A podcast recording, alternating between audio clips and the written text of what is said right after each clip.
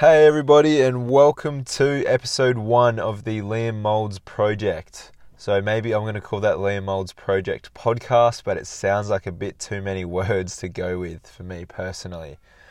Okay, so I've been struggling with the name for this for a while. It's something I've been thinking of doing for quite some time now, but ultimately, when I thought about what my outcome was, what my goal was that I'm trying to achieve, is that I'm really trying to dumb down dieting. I'm really trying to express it to you in a way that you guys can actually understand because I know better than most people just how hard it is at times to not just find information about dieting but really understand what people are saying.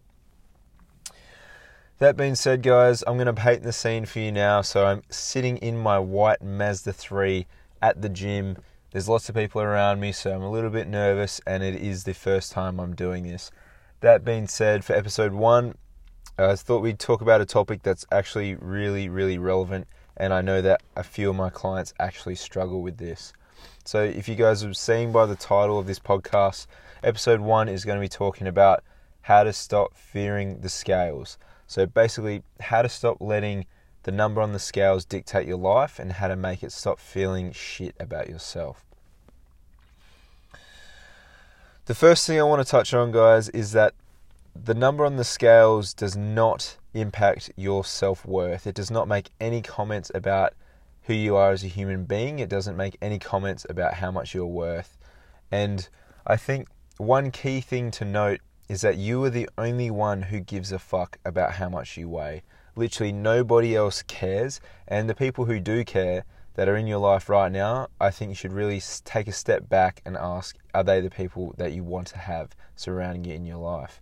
Because ultimately, I just see the number on the scale as a number that can change at any point. And if your goal is fat loss, then you know just by doing the work, being consistent, then you can and you will change that number on the scale. There is no point getting emotional, there is no point getting depressed, sad about what that number currently says. I think it's important to stop looking at where you are now and start envisioning where you can be in two weeks, two months, two years' time from today.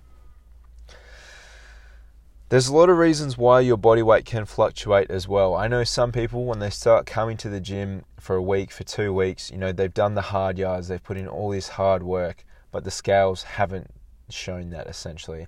The scales might have even increased in body weight, which is very much not ideal for a lot of people. And unless you really understand why your body does fluctuate, then maybe you're probably not going to understand. And you're probably going to feel even worse about yourself than you did before coming to the gym. So I'm not going to be talking too much in details today, guys, about all these topics and basically everything I'm going to be talking about.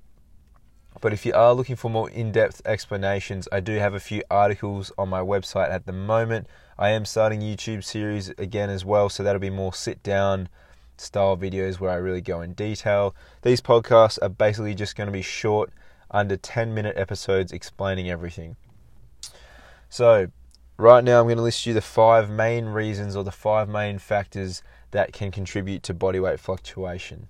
So, number one, carbohydrates. So, if you're eating more carbs on any given day, then the next day your body weight is going to show more. It takes four grams of water for every one gram of carbs to process it through your body. So, you imagine every one gram of carbs, you're adding five grams of body weight to yourself. I have literally weighed in in the morning and then weighed myself at night and gained four kilos. I did not gain four kilos of body fat within 24 hours. My body weight just went up, generally because I was eating high carbs and a few other reasons. So, number one is eating carbs. Number two is sleep.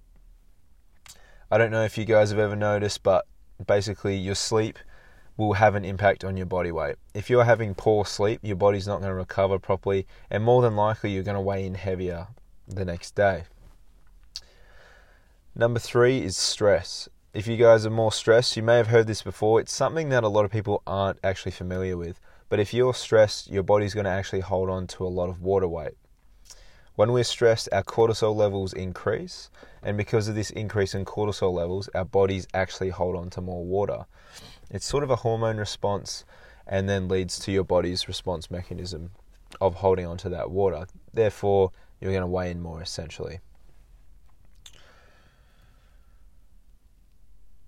Number four is working out. So, typically, guys, if you're working out, you're doing any sort of weightlifting, strength training, whatever it is, the next day, generally, you're going to weigh in more. So, when we work out, we damage our muscle fibers, but more importantly, our muscles tend to hold on to more water and more glycogen. So, you got to think just because we've worked out, we're already going to weigh in more the next day because we're holding on to a lot more things. You got to think of the body as a sponge in multiple different areas, basically. So, think of it every time you work out, your body's sort of like a sponge. It's going to suck up that water and it's going to hold on to it. Number five is you've simply had too many calories for that day. So, obviously, we know when we have an excess of calories, um, our body is probably going to store some of that as fat. It's also going to store it temporarily as energy. You haven't necessarily gained more fat overnight. Obviously, this occurs from a long period of time.